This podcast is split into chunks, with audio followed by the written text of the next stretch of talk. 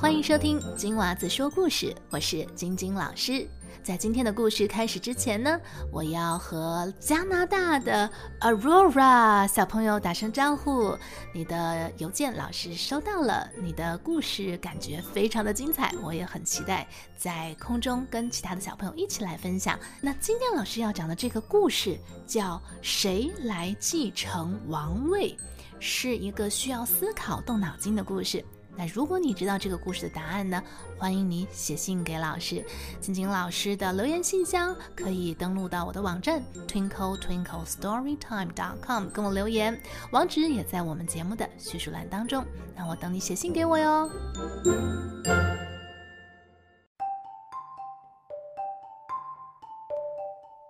有一位国王年纪大了，他想从三个儿子当中选一位来继承王位。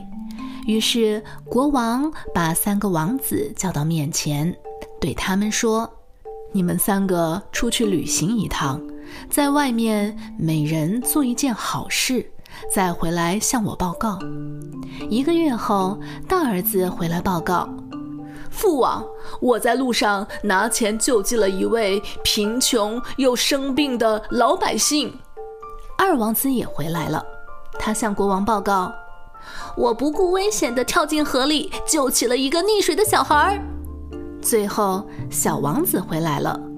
国王问他做了什么好事，他说：“我经过一条山路，忽然听到有人喊救命，上前一看，原来是我一直想取他性命的仇人。